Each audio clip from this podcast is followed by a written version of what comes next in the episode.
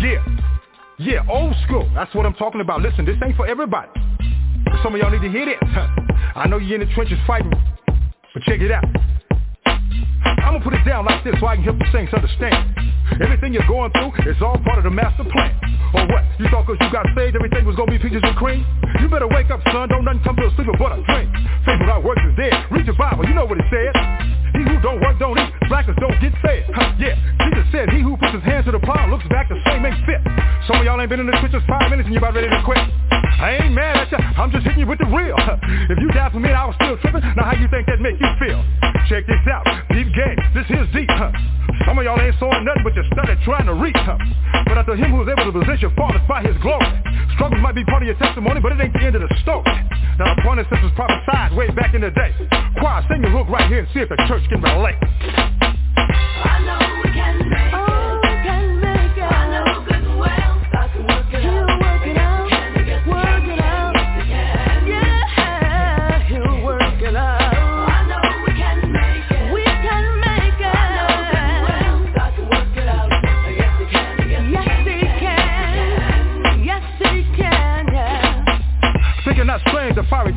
You you were to try you. You say, why you? But your church say, what would Jesus do?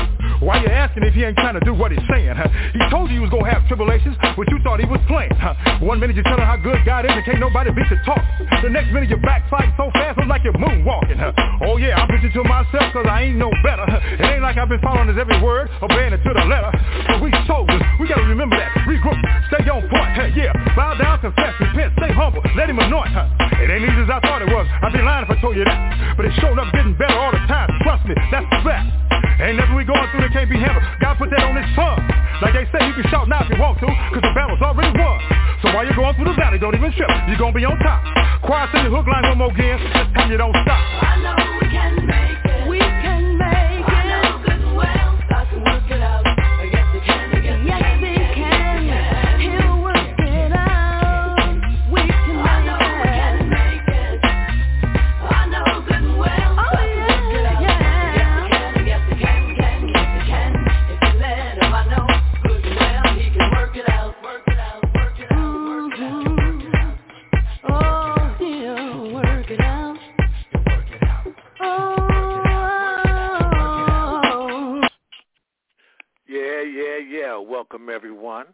host Lamont Patterson. You're listening to Can I Play a Play? I just had to give a moment or two to big boy upstairs because I know with his will, with his grace, with his blessings, we're going to be able to work this thing out called life. You know, because we really need him right about now because there's a whole bunch of crazy, crazy stuff going out there in the world. You know what I'm saying? And we do hope wherever you are, wherever you may be, you are definitely trying to be safe. And that's first and foremost. Uh, today we have a fantastic show lined up for today. Miss Stephanie J. Miller, who's the author of Zero Waste Living, the 80-20 Way, The Busy Person's Guide to a Lighter Footprint. Uh, Miss Miller, 25-year career at the International Finance Corporation, the private sector arm of the World Bank Group. She served as director of IFC's Climate Business Department, where she led global teams to find in- innovative solutions to climate change, and which is definitely, definitely, definitely needed. Uh, with that being said, let me see as I guess with us. Miss Miller, are you with us? I am. Can you hear me? I hear you just fine. How are you today? Great, and it's great to be with you, Lamont. I'm so so happy to hear you, and I know you have a, a wealth of information uh, to share with our listeners.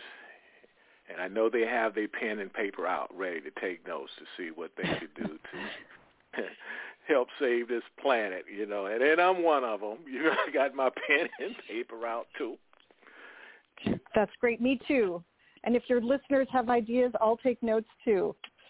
yeah, because collectively, collectively, maybe just maybe, just maybe, we might be able to save this planet. You know, I always had a crazy, crazy um, thought yesterday, Miss Miller, about um, these rockets and stuff, this you know, blasting and doing all that good stuff. And I had this thought that is that stuff kind of messing with our climate a little bit, going through the atmosphere and stuff. What do you think? Sure. Yeah, those are pollutants as well, for sure. Yeah, we have to look how- at how- everything. Yeah. Right. And it seemed like that would be a a big big thing to look at, you know. Yeah, that's Yeah. uh, well because I focus on the individual. That's not something I talk a lot about because I try to keep it within the scope of what we can do, the the, the regular folks like me and you. Uh, but yes, those are those are the the things you're talking about definitely cause pollution, and we should be th- someone should be thinking about that as well.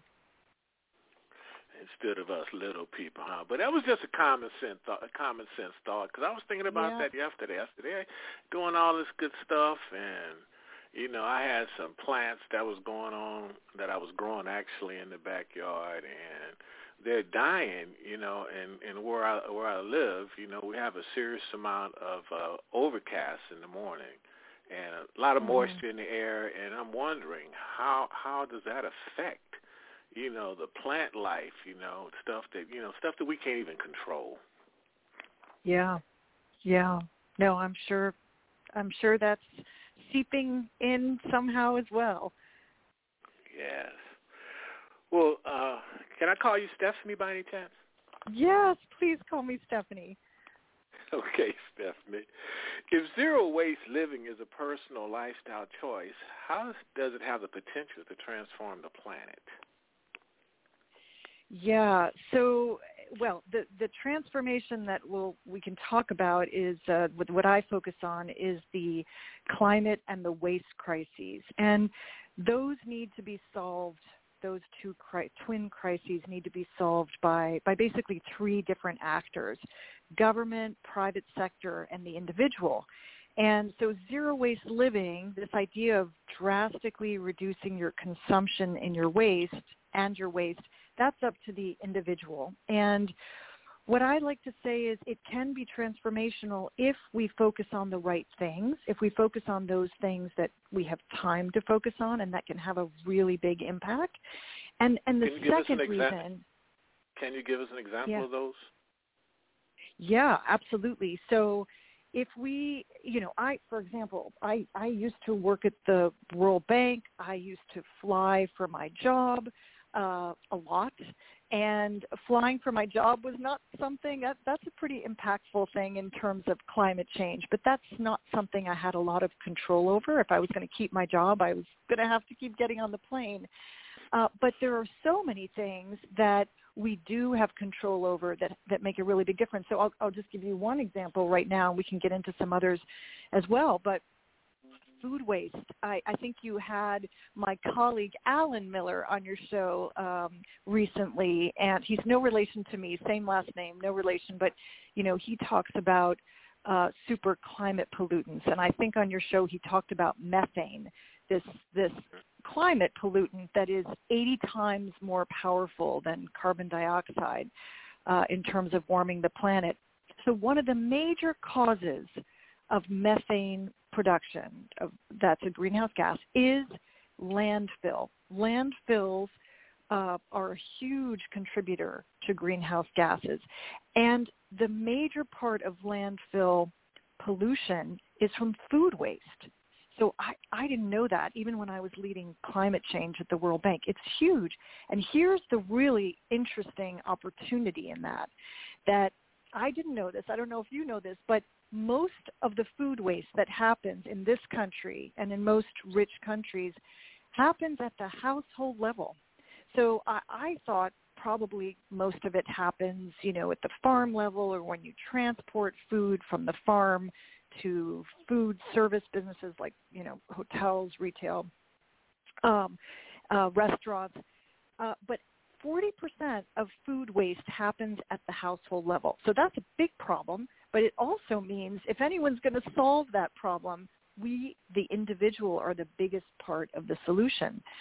So um, I guess what I would say is zero waste living uh, is a personal lifestyle choice, and it can transform the planet if we focus on the right things. And then also, we have the power, so much power that we don't realize, to influence those around us if you start doing some cool new thing in your life and you talk to your family about it or you post about it on social media, we're all social animals. So we will pay attention to what you're doing, especially you, Lamont, right? You have a, um, a, a wide reach. And uh, and that means that other people will start to think of changing their own behavior. So that's what's exciting is that contagion effect that can happen when we make these choices. Yes, so, so, so very true.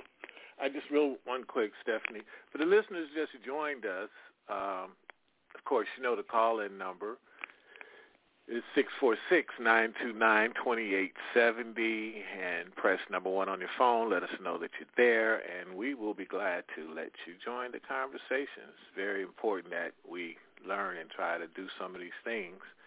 You know, if not for us now, for the next generation, because we do need to make some changes.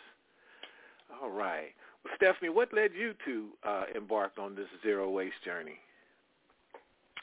Yeah, well, I, as you as you said in your introduction, I was leading climate change at uh, the private sector part of the World Bank. So it was my job to help governments and private sector get on a more sustainable path. But I really didn't feel like I was doing enough in my personal life, and I just didn't feel like I had time. I was busy. I'd come home tired. Um, and I, I finally uh, quit my career after 25 years. I decided I'd take a gap year, you know, some time off before my son headed off to college. And I decided I'd use some of that time that I suddenly had to do research and figure out what I could do in my own personal life to kind of address my personal carbon and waste footprint. And the very first thing I did, this is what embarked me on the journey, is I went into my local dry cleaners, a place I'd been going every Saturday to drop off my, my you know, suits that needed to be dry cleaned. And I asked them, because the plastic that they used to put those clothes in always bothered me, I asked them, would they mind putting my clothes when they're clean into my own garment bag that I brought with me? And they said yes no problem. You know i was a long time customer. They they didn't want to upset me. I i made this request. They said yes. And then i sort of scratched my head and i realized well if they're willing to do that i wonder and i asked them a couple weeks later would they be willing to offer re- these reusable bags or some reusable bags to their other clients to make it easier for for other people who might be bothered by the plastic? And they did. They agreed to do it the the program this uh, uh, they adopted this reusable bag program, offered this to their clients. If you walk in now, a third of their clients use these, you know, dark green reusable bags. So that's what got me started, and it gave me the itch to see, well, what else could I do besides, you know, help my local dry cleaners get on a more sustainable path. But that was the very beginning. Can you hear me? Hello? Hello? No, I was saying that's great. You were definitely thinking outside of the box on that one. Okay, sorry, I, I, I couldn't hear you for, for a few seconds, but yeah, it was uh, it was a, a it was a fun challenge, and uh, then the pandemic hit. So I'm hoping we can get other dry cleaners to convert to this kind of program. But you know that will address that soon when places are more flexible. You know, that was a great idea too because I have I have a garment bag and that's the only way I can keep my stuff organized because I know it's dirty. I can put it in the bag and know where it is. Oh, that's great. So that's, so that's definitely definitely a great idea, and I'm sure somebody people out there listening is gonna uh, definitely bring that up to their local um, dry cleaners somewhere for sure. Yeah, and if they have any questions about it, I'm happy to answer. And my local Korean uh, the couple that runs it, or they've told me they're willing to answer anyone's questions on how they made it happen. It, was, it wasn't that hard, actually. Right, right. So, Stephanie, what's been the hardest thing you've had to do to get uh, to a zero waste lifestyle?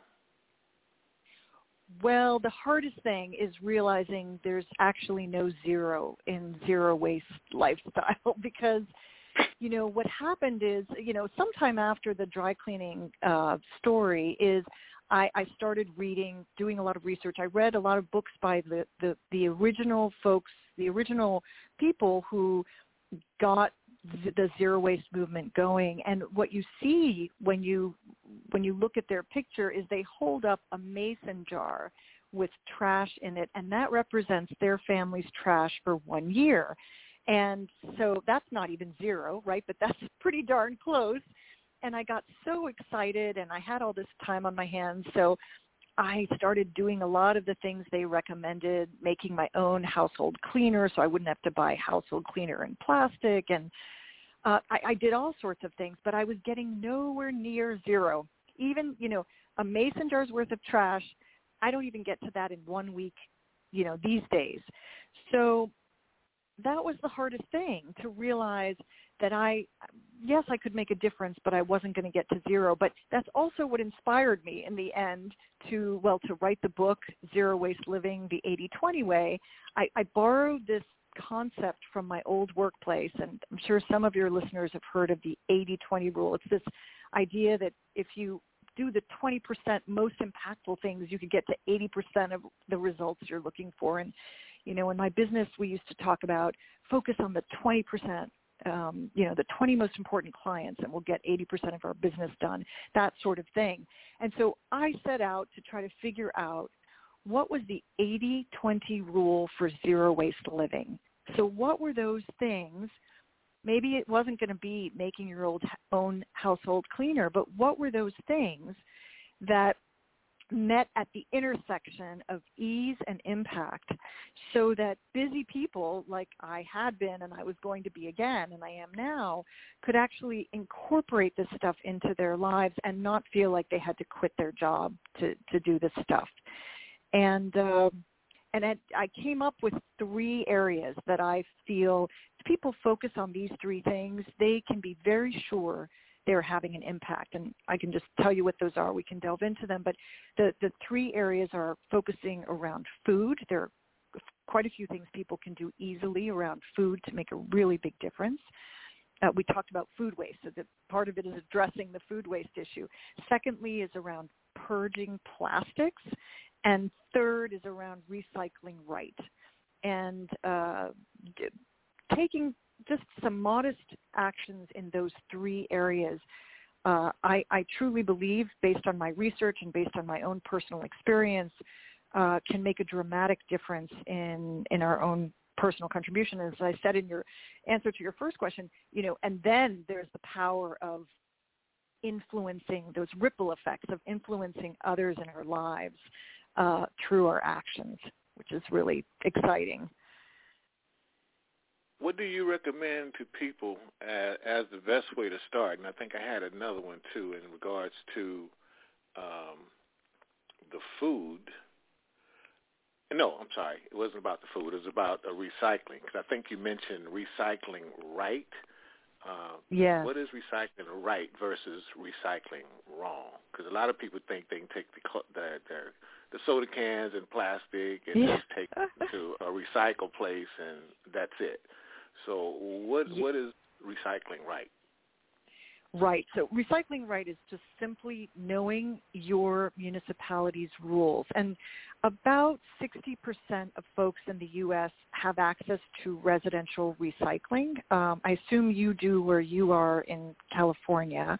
And um, California is a trendsetter on this in so many ways. Uh, you know, California, by the way, just passed um, a really interesting piece of legislation that will uh, address some of the problems we have with the recycling um, system, including not allowing companies to put those chasing triangle uh, numbers on products that aren't actually recyclable because there are many that are not. But recycling right is if you put the the only the things it, for those of us who do have access to residential recycling if you recycle according to the rules of your municipality and they're really easy to look up online because they want you to get it right then you are making sure that you're not wish cycling. And wish cycling is the opposite of recycling right? It's when you kind of that moment when you hover over the recycling bin because you're hoping that this thing that you're pretty sure is plastic and therefore probably recyclable will get recycled well only 8.7% of plastics get recycled. So chances are, if you're putting it in, it's not getting recycled. So let's focus on putting in the things in the bin that can be recycled. Because if you don't get it right, then a lot of things can happen, including well, the worst thing that can happen, I think, is that you can uh, cause worker injury. There are some items like plastic grocery bags that don't belong in any residential recycling program that I'm familiar with. And if if then the reason is because they can muck up the whole system, get caught in the rollers, and cause worker injury as they're trying to remove it. But it, but at the least, you're you may be causing contamination of the rest of the recycle load if you put something in that doesn't belong there. And it's different in, in different jurisdictions. Uh, but I will say, you know, this China in 2018 started rejecting uh, uh, what we were sending to them uh, in terms of bales of recyclable material because it was so contaminated. It wasn't in a form that could be recycled. So recycling right is important. And I'll, I'll just give you one example of how much benefit there can be from recycling right. You know your aluminum can of soda or water, whatever you, or, or maybe a cat food or dog food tin.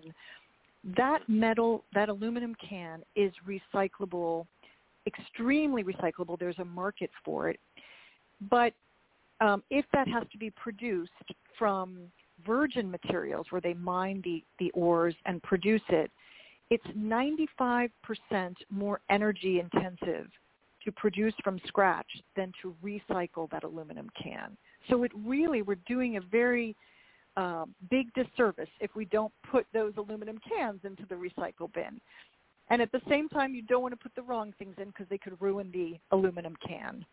So recycle right is just getting that piece of it you know nailed. And it's not that how hard. do we how do we educate the average person on the right things that's recyclable versus you know the ones that you're speaking of? Yeah that's a great question. I you know i i think in any jurisdiction in the us if you google recycling rules near me uh, you will almost surely come up with your jurisdictions and you know what county you live in and, and right and who recycles. You're in Redondo Beach, California, is that right? Correct. So if I if I if I googled Redondo Beach, California recycling rules, uh, I'm pretty sure I could quickly come up with that poster, that awareness raising uh, uh, promotional thing that they produce because they want you to get it right. They want you to put the right things in. Uh, there's a lot that needs to be done systemically to fix the recycling system and make it easier for consumers to use. But at a minimum, we should be checking out those rules. And, you know, at a maximum, it's what I said before, California is starting to address some of the problems with labeling because the labeling is so confusing. I mean, we would all be you know, uh, it's understandable that we would be confused. Um, a lot of people think if they see that that chasing arrows symbol on a piece of packaging, that means it is recyclable. And very often that's simply not true. If you just look at plastic, the the it's called a I won't bore you with the, the specific technical details, but resin identification codes one through seven it, one and two are things that are often very recyclable. That's your, like your plastic water bottle, for example, or your shampoo bottle. Those are really easily recyclable. And then there's, those are ones and twos. Three, four, five, six, seven are not very recyclable. They might be accepted in your recycle bin, but they probably are not going to end up getting recycled because there isn't a good market for them. And if no one's willing to buy those bales of plastic from your municipal recycling facility, they're going to end up in the landfill. And in fact, 75% of uh, plastic ends up in the landfill. seem like this re- requires, in order to do it right, seem like it requires some definitely homework on individuals' part just to educate themselves versus, you know, the, the good, bad, and good, bad, you know, recycling um, practices Mhm. because the average individual don't really think about that. They just use plastic and they just throw it over there. You know what I mean? A Mhm. can. Mhm. They don't really think about the other part of it, and it seemed like to me that's going to be an issue just to educate people uh, as far as you're saying it, and to do it the right way versus the wrong way. Because everybody's using Yes. plastic, they don't know that there's a, a good plastic versus a bad plastic. Right. So so if your if your listeners take away just one thing, uh, I hope it's that uh, whenever they can, and we'll, we can talk more about plastics, but whenever they can avoid plastic and choose a different kind of packaging, they're doing all sorts of good for all sorts of reasons we'll get into. And that aluminum can, again, is like the poster child of what can be easily recyclable. If you put an aluminum can in your residential recycling bin, on average, it's back, it's melted down and back on back on your shelf in the grocery store within 60 days. So there's a great market for it. It's a really efficient process. If you get like LaCroix water, buy it in aluminum cans. Don't buy it in the plastic bottles. That would be one easy takeaway. But you're absolutely right. We shouldn't all have to become recycling experts to do the right thing. So I would say don't spend a lot of time on this, but just find those easy to find rules. They're usually on a pretty, you know, they, they, they compile it with pictures on a page. At least that's true in, you know, every place in my region. And you can quickly see what are, what are the do's and don'ts. What I've noticed a lot, Stephanie, on the music on the movie sets, uh, I've been seeing a lot of cardboard and and you know the cans of water. Mhm. Just Yeah. you know, instead of plastic, they're using the little cardboard containers with water. You know, and I thought that was kind of Yeah. different, and I understood why Yeah. they were doing. it. But That's Hopefully that's they'll start doing- you're yeah, go ahead. I'm sorry. No, that's great to hear that you're seeing that uh, in Yes. in the uh, entertainment industry because I think that's uh, a step in the right direction.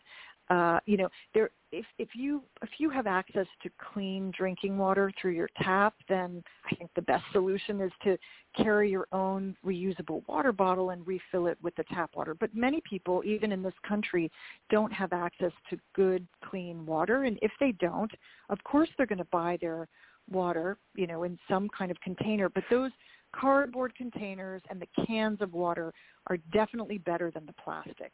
So I'm really glad to see that, and they're both recyclable. Um, so I'm, I'm glad to hear that you're seeing that. That's terrific.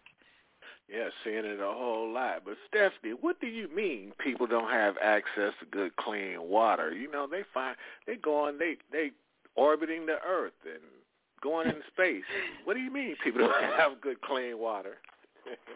Yeah, well, I mean, we've all heard of the Flint, Michigan kind of stories. I mean, there yeah. there are um you know i think this new infrastructure bill would address some of the uh clean water uh uh repiping issues in this country uh but that's what i'm saying. I don't like to assume and that's that's what i also just a general rule of thumb on zero waste living. There's no right way to do it and i don't think any of us should be lecturing myself first and foremost anyone about what they should and shouldn't do. And and even what i think of as a really easy step which is replace what i did. You know i was going to an office setting uh every day i was buying one to two bottles of water in plastic and that means over the course of a year i was responsible for six or seven hundred bottles of water that i mean the the Wow. plastic right so that's awful. And I, what what was I thinking? But in this jurisdiction where I live,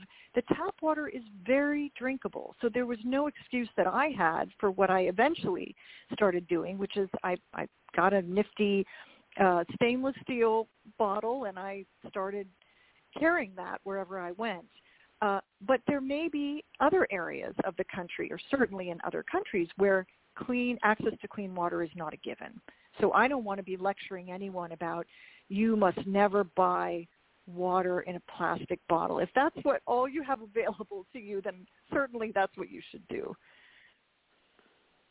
I'm still trying to find out who owns water, but that's another conversation. Oh yeah, that's that's a whole other conversation. Most of what I read somewhere that most of the bottled water, most of it is tap water. They they bottle tap water and then they sell it to you for a few dollars. It's crazy. Yes, yes, yes, yes. That's my thoughts exactly. Because I go back, well, who owns water? Well, who owns air? You know what I mean? So Yeah, what do you, I'd yeah. rather you tell me I own the facility to put it in a container to give it to you. So that's what what you're paying for. Do you remember when bottled water really became fashionable? You know, and it was the thing to do to have a bottle of water in plastic. Yeah. Yeah. You know, and and it seemed like everything went went crazy. You know, after that because Yep. then what you uh, no- another thing that you said I find very very powerful and even to the extent that a lot of people don't even think about that the two bottles a day for a Mhm. year and if Mhm. each one of us did that two three to four bottles a day a day per person Mhm. a year that's massive that's crazy it's it's mind blowing yeah so that's yeah that's that's why i always say you know you have to start with something if you want to go down this zero waste path and i really uh, hope uh, people do. And uh, the easiest place to start is is to pick one thing you know pick one thing that you know you buy that comes in uh, single use plastic you know that's that stuff we just touch for a few seconds or a few minutes uh, and that uh, you chances are you could substitute that for a different kind of packaging, a more sustainable packaging. And then I, I truly believe that once you do that, you kind of get the bug to see what else you could reduce. Uh, that's what happened to me. Yes, yes. I think we just need to get more of our entertainment industry, sports figures, to adopt uh, using plastic. I mean, using different containers other than plastic. And also the other thing is to have our lawmakers, in terms of labeling, clearly label these products and, Yeah. and have the uh, the receptacles clearly labeled so people will know Yes. what goes where. Because I think that's a major problem right there. People just don't know, you know, what Yes. goes where. They just automatically just put it there. You know, I was one of them. I'm, I'm glad you made that point, so I'll be a little bit more aware, you know, of what I'm doing. You know, because knowledge is power. If you know, then you could do Yeah. better. But if you don't know, you kind of fall through that void. Exactly. Exactly. You mentioned Stephanie um, shopping naked. And I don't want our fa- I don't want our fans. Hey, look, I don't want our fans out there because I know I got some crazy ones. Look, we don't mean. I hope she don't mean going to the store literally naked. But can you explain to our listeners what you mean by that? I'm sorry, I'm acting silly. yes, but yes. Let me let me that quickly way. explain before anyone gets the wrong idea. So, so again, if you go down this path and you try to think of, wow, you know, you realize maybe it's the plastic water bottle, and then you think, what else could I eliminate that's plastic in my life? Well, it turns out that we can almost all buy our produce uh, naked, meaning not packaged. And like my local Safeway, I don't know what your big grocery store chain is where you are, but my local Safeway sells side by side uh, red peppers, orange peppers, yellow peppers uh, in plastic, and right next to naked peppers. And so here's the thing. If you bring your own, you know, most of us bring our own grocery bags into the grocery store uh, these days. So if we're doing that, we might as well also bring our own reusable produce bags. And instead of using those plastic liners that, that I can never get open anyway in the grocery store. We we got to come up with some cool stuff, Stephanie, for the men though, because I don't really see too many men going in the store with plastic bags. So we got to come up with some cool stuff for them to carry. So I, I agree with you, but do you not carry your own grocery bags into the store? I bet you do. Honestly, I do have No? a bag in the tr- in the trunk of my car, but nine times out of ten, I forget to get it out. and Okay. then uh, So- then they'll ask me, do I want to buy do I want to buy a bag? And then I'm looking at them crazy. Look, I just paid you for the food. Now I got to buy something to take it out of the store.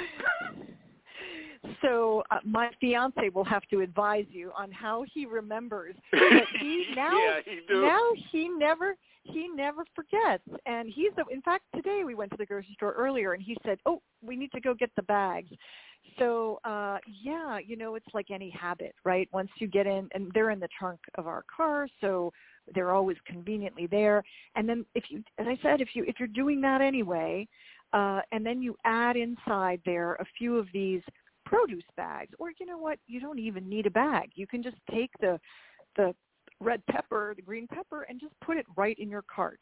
But if that grosses you out or your listeners and they want to do, this is what I do. I take my own cotton reusable bags and I put the uh, loose carrots, I put the loose peppers, I put whatever is available that isn't packaged in plastic.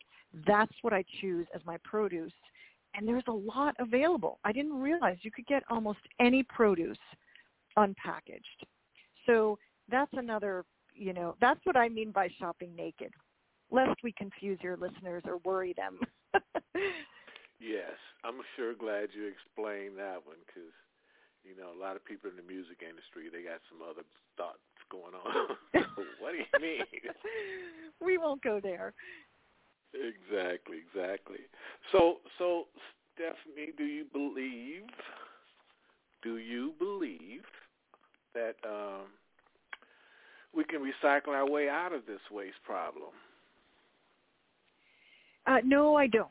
Uh, so, you know, we talked about the meaning. What what I mean by that is, no, we can't recycle our way out of the waste problem for sure. We need to do more than just recycle right to address the waste problem.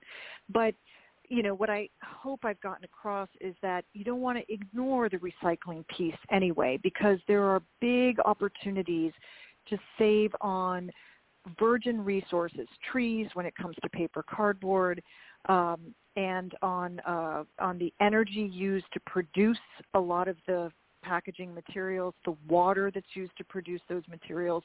So we do want to get recycling right, but we just also have to be aware that again for decades uh, the average amount of recycling overall not just plastic is less than 9% but overall our average doesn't go above 34% so we're not doing that well and we do need to reduce waste by other means and we can't just assume we can recycle our way out of the the problem hmm. All right, that was a great, great one also. So what do you do? Here's this other one that I just jumped out at me too because I know you're focused on the zero waste problem and you, you mentioned your husband, so I'm sure he's focused on it as well. But how about your kids and your, your your friends and everybody else that's not tuned into that? Yeah. So, you know, this is what I say. Uh, if you get the bug and you start doing this zero waste stuff and you get excited about it, you're going to have your eyes opened and you're going to feel like you wish everybody else around you were doing the same things that you were. You're going to look at your friends with their Starbucks non-recyclable, non-reusable cups. You're going to look at your kid who's getting his soap out of a plastic soap pump and you're going to say, "Oh, come on." You know, anyway, my point is don't lecture. Don't shame people. I think the best way to convert people, if you will, to what you're doing is to show them how excited you are about it. And even just your behaviors sometimes are catchy, even without saying anything. I'll, I'll, give you one quick example of that. I've start I've stopped getting ta- uh, re- delivery of food because it was too much plastic coming into the house. So I start picking up food from our local Chinese, Thai, Indian, Greek restaurants, and I bring my own containers with me.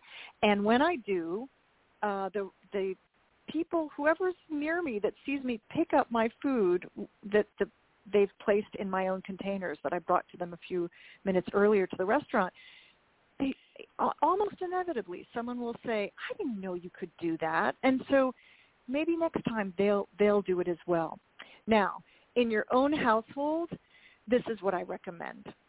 You got to make it easy for people. So, for example, one of the ways that I try to reduce food waste is to check every day. I spend a couple minutes every morning checking what's about to go bad and I bring it forward, maybe leftovers from a couple days before. I bring it forward, I put it in a transparent container, and I even have a shelf in the refrigerator that says eat me first. Because I don't expect everyone else to be doing these fridge reviews I do. They're not into it that much. But I've made it easy for them now. When my son goes into the fridge, he can see, oh yeah, that's the Chinese food we got a couple days ago. I better eat it today. There it's sitting right there on that shelf.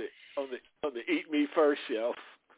Yeah. So, you know, labeling some things to make it easier. Um my fiance, you know, knows that I've told him a thousand times where this particular plastic goes. Is it acceptable in the recycle bin or not? And he knows that if he asks me the thousand and one time, I'm not going to yell at him. I'm just going to remind him. Hopefully, I'll very gently, nicely remind him. Oh no, sweetheart, that's not where it goes. now maybe I don't always end up, you know, in that great a mood about it, but I I think if we make people feel bad about what we're trying to do, it's just not not going to get people on board. You gave me a great idea for holiday presents while I'm listening to you. I think that's what I'll end up doing instead of try to give somebody something that you, they may not use anyway. You can give them a, Yeah. a reusable um, water container. Um, Yeah. With a filter with a filter or something in it. That, Oh, uh, that's a great idea. that they could use and you could uh if your husband is a sports person then you could put his favorite team on something and then he'll know oh where it is. yeah. You I like the way you think. you. He'll, yeah, he'll he's a Brave, he's an. Atlanta Atlanta Braves fan. Uh oh, I, I see. I'm gonna have to I'm gonna have to put an Atlanta Braves sticker on his uh water bottle now. yeah, yeah, see, there you go, there you go. So now he'll know exactly where it is. You ain't got to worry about him throwing it away. Exactly. I love that. Yeah, so that's a great idea for you guys out there listening. So you don't got to go spend a whole lot of money. If you don't know what to get somebody, get them a reusable container for they can drink their beverages out of. Absolutely. Yeah, that's a good one, good one. So what else you got going on, Stephanie, that could help this planet? Yeah. Yeah, so you know, the first of these three themes I talk about is focus on food, and there's kind of two parts to that. One, we talked about a bit already, is is food waste, and that's so important, as we said, because food waste that ends up in the landfill produces methane, which is a very potent greenhouse gas. And if you can keep it out of the landfill by either eating it or composting it, then you are making a very big contribution to avoiding that greenhouse gas source, right? So avoiding food waste is a really big one. But the other big one under food is a plant-rich diet. So if you're like me, when you hear that, you panic because you think, oh, I've got to be a vegan or a vegetarian. And if you're anything like me, then you're not. Uh, and uh, and I I was raised to believe, you know, it's not a complete meal unless there's meat as part of the the dinner. And that's how I raised my son as well, who's now 19. So, but when you realize that the single biggest contribution that an individual can make to reducing their carbon footprint is by by adopting a more plant-rich diet, then you kind of want to try to figure out what you can do. And if you don't go, here's a great example of 80-20. You don't have to go all the way to 100% vegetarian or vegan. And my hat's off to those of your listeners who are vegetarian and vegan because they are making a really important contribution. But you know, if you throw up your hands and say, "Well, that I'm never going to become a vegetarian, so I might as well just eat whatever I want," you're missing a whole opportunity of just getting more vegetarian meals into your weekly diet. So I have a personal goal uh, for this family, for my my little family, of getting four vegetarian meals, uh, dinners on the table every week. I'm pretty good about breakfast and lunch; those are mostly plant based, but dinner's a real was always a real issue for us. So, you know, one thing I like to do is make it fun. Uh, if you don't, if you didn't grow up vegetarian, you don't have a whole repertoire of vegetarian meals at your Right. fingertips. So I had to go, and I used a lot of my time uh, during that year I took off to find some really easy, delicious vegetarian meals. And then I'd post about it on social media. I have an Instagram account. I let people know, here's the one I made this week that is going to go into our regular, you know, repeat list because it's so good and easy. You know, it doesn't take a lot of time. Um, so that's a that's a really great thing to do. And here's another thing which was eye opening to me: the concept of the carbon intensity of different foods. So probably most people know. I I I was aware that beef was a really big problem, and in fact, I didn't know that the cattle industry is responsible for 14.5% of global greenhouse gas emissions. That is huge. So, but here's the really interesting thing that if you actually look at the difference between different food groups, beef, one kilogram of beef is responsible for 60 kilograms of carbon emissions. I don't expect you to memorize that, but here's what's really interesting. Chicken one kilogram of chicken is responsible for only six kilograms, so ten times less. So if you're if you're not going to go and have a vegetarian meal tonight, but you choose chicken instead of beef, you're making a really big difference. And if you choose wild caught salmon, that's only three kilograms of carbon emissions for one kilogram of, of salmon. So one kilogram is like a little over two pounds, right? So instead of 60 for beef, you're at three for salmon. So not as low as around one for lentils, but still really a big, big difference. So that's how I try to think of it is every meal is a choice about how carbon intensive I want to be. And there's some pretty good choices out there to choose from. So, you know, choose carefully. And if you want to splurge on a hamburger or a steak, go ahead. But just be aware if you limit how often you splurge on that, you are going to be doing the planet a whole lot of good. Stephanie, I got two good ones for you, boy, and I was just kind of waiting to give them. it hit me upside the head. Okay. Okay. Now, if a single parent, here's a twofold situation. There's, if a single parent uh, is on a fixed income, is it easy for that family to, to live with a zero waste? And then the other part of my question is listening to you, I come from the Midwest, and at my age Mhm. group, we had a problem, or it's not a problem, but we kind of grew up eating the way our parents did. Mhm. And you understand, we ate how our parents ate. That's that's what we did. Now now that we're older, now we hit with this climate situation, you know, and the things that's going on now, you know, the drought, the the shortage of food, and all this and that. It, it forces you to have to change how we eat, health wise, and Yeah. all that stuff has been affected. And you know, I just grew up with a lot of beef. Nobody knew anything any different. I mean, that's just what we had. You know, coming out of Texas, we Yep. had beef, we had chicken. I mean, that's just we ate what your parents put on the table, and if you didn't eat that, guess what? You don't eat. So Yeah. um, Yep. so Yeah. so now you know I guess I'm thinking in, in, in a in a broader sense. You know, there's a lot of people in my age group, should I say, that are caught up eating the way that they were raised. So therefore, that's how they feed their children. Seem like we have to work on changing their Yeah. mindset or educating them to what's Yeah. happening today in in order Yeah. to see some change on that front.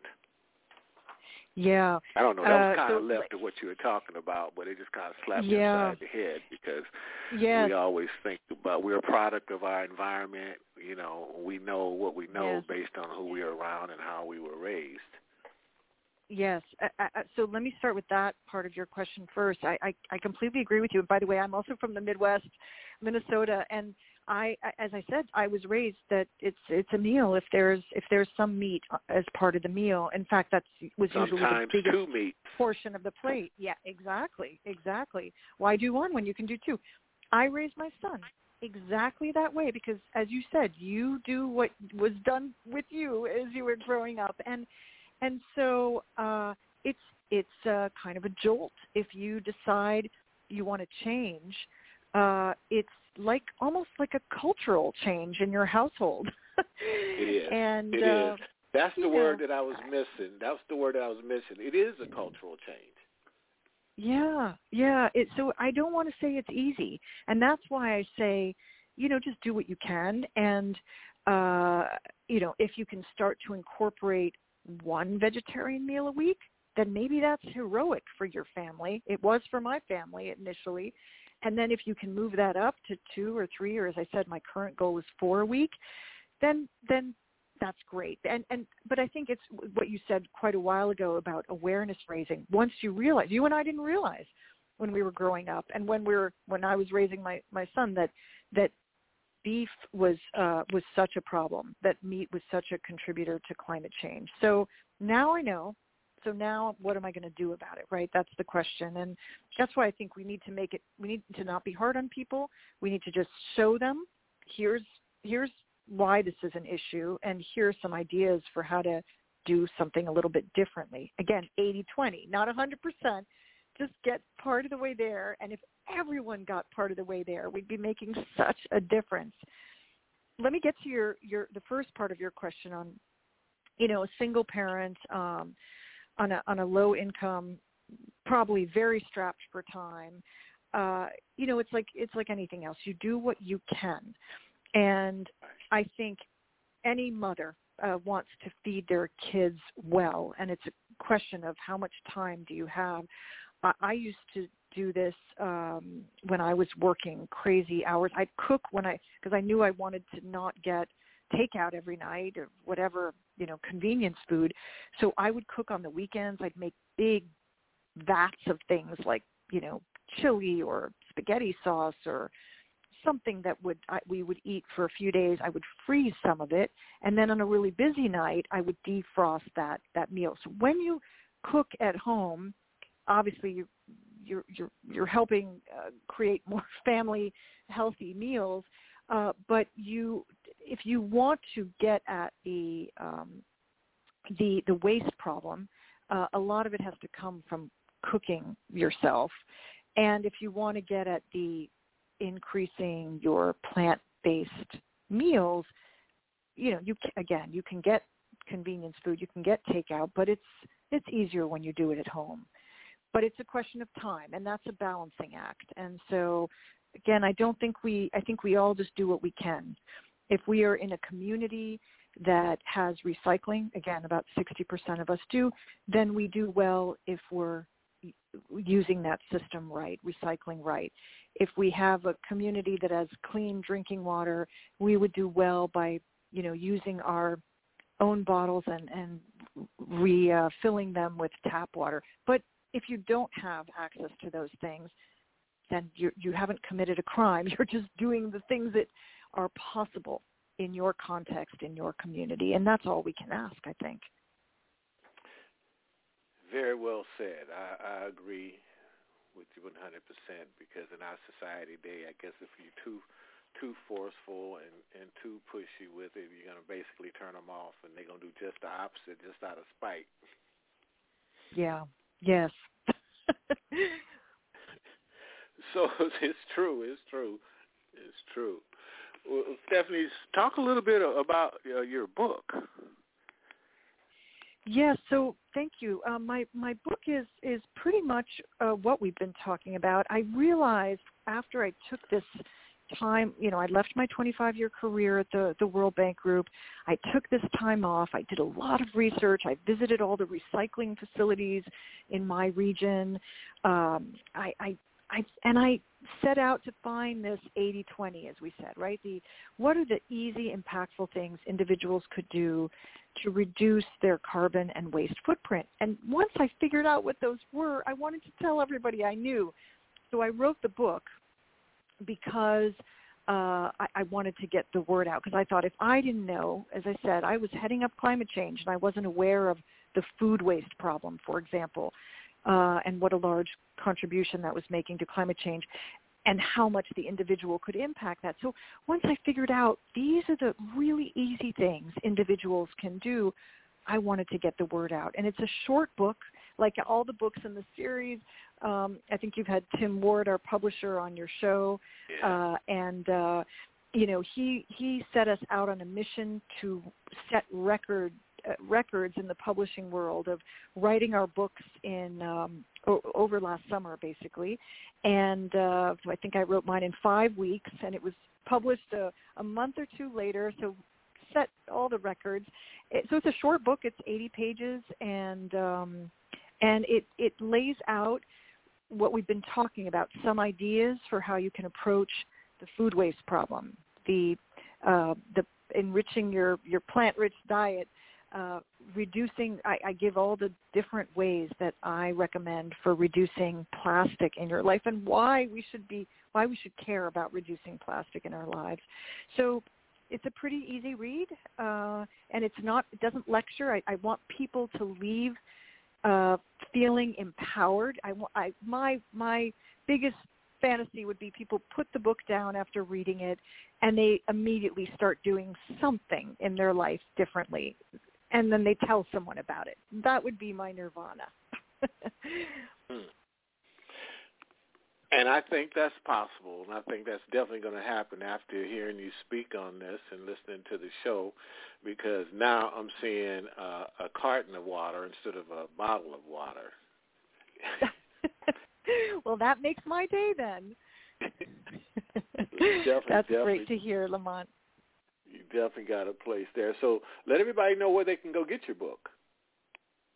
Yeah, it's available really anywhere um, on Amazon, but also through independent bookstores. Uh, my local indie bookstore carries it. Uh, it's available uh, through e, I mean, as an ebook or as a paperback. Um, so just Google it and it will come up. Zero Waste Living: The 80/20 Way. Okay, well, you want to tell our listeners or how they can contact you? Yes, I would love that, and I'm always available to answer any questions people have. In fact, I love answering people's questions. Uh, I'm at uh, zerowasteindc.com. That's my website.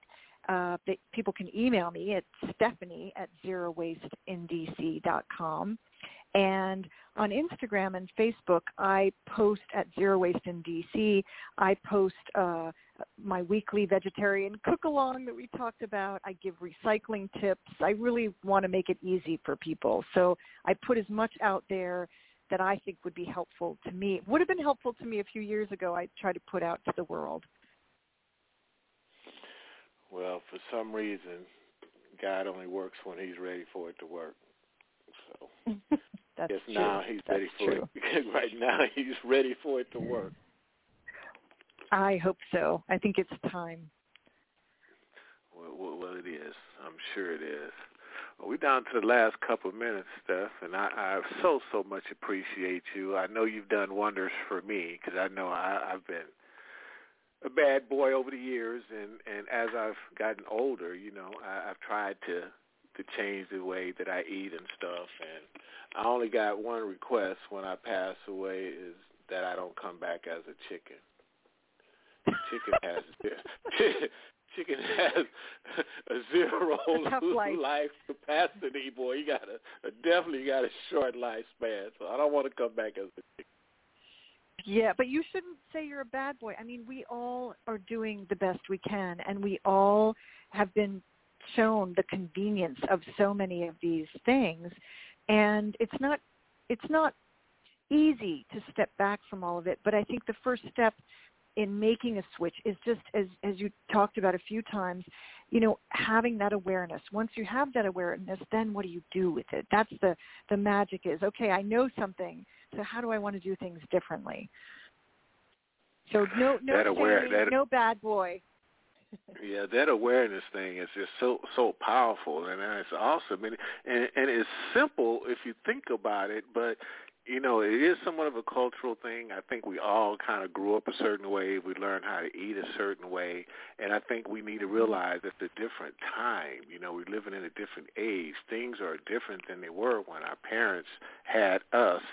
And, uh, mm-hmm. you know, mm-hmm. it's, it's a concentrated effort. It's something that we have to work on daily going forward.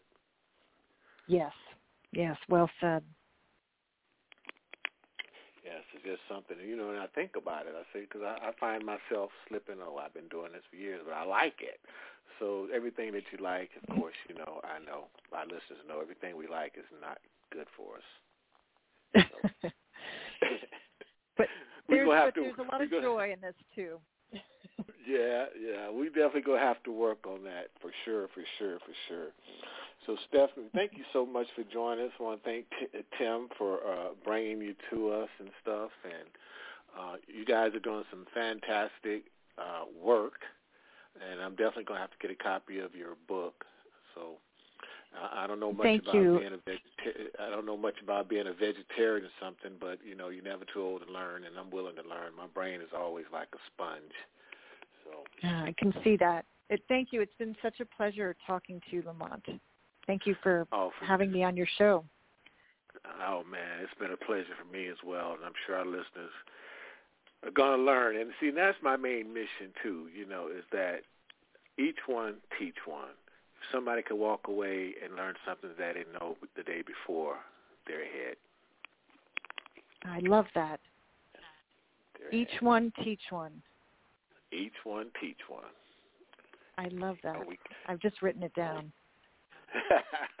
okay, my friend. Again, you take care. Keep your family safe. Continue to produce good food for them. And I'm just mad because I'm not getting none of it. But continue to take care of them. And uh, I wish you the best. Take care, Steph. Thank you. I wish you the best as well. Thanks so much. Uh, all right. For those who just joined us, if you came in any parts of this show and you want to hear it in the beginning, of course you can do that.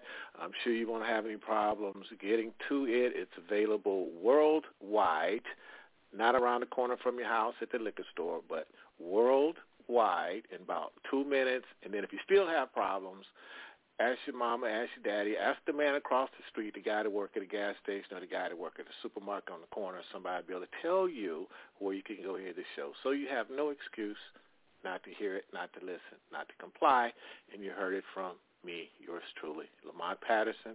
This is a World Movement Enterprise production, Can a Play? Please join us next week, same time, and we thank you so, so very much for joining us.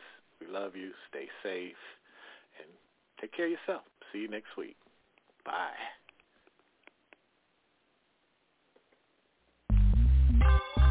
Yeah. Yeah, old school. That's what I'm talking about. Listen, this ain't for everybody. Some of y'all need to hear this. I know you're in the trenches fighting, but check it out. I'm gonna put it down like this so I can help the saints understand. Everything you're going through is all part of the master plan. Or what? You thought cause you got saved everything was gonna be peaches and cream? You better wake up, son. Don't nothing come to a sleeper but a dream. Faith without works is dead. Read your Bible. You know what it said. He who don't work don't eat. Blackers don't get fed. Huh, yeah. Jesus said he who puts his hands to the plow looks back the same ain't fit. Some of y'all ain't been in the trenches five minutes and you about ready to quit. I ain't mad at ya. I'm just hitting you with the real. If you died for me I was still tripping, now how you think that make you feel? Check this out. Deep game. This here's deep. Huh? Some of y'all ain't sawing nothing but you started trying to reach something. But after him who is able to your fathers by his glory. Struggles might be part of your testimony, but it ain't the end of the story. Now this was prophesied way back in the day. Choir, sing your hook right here and see if the church can relate. I know we can make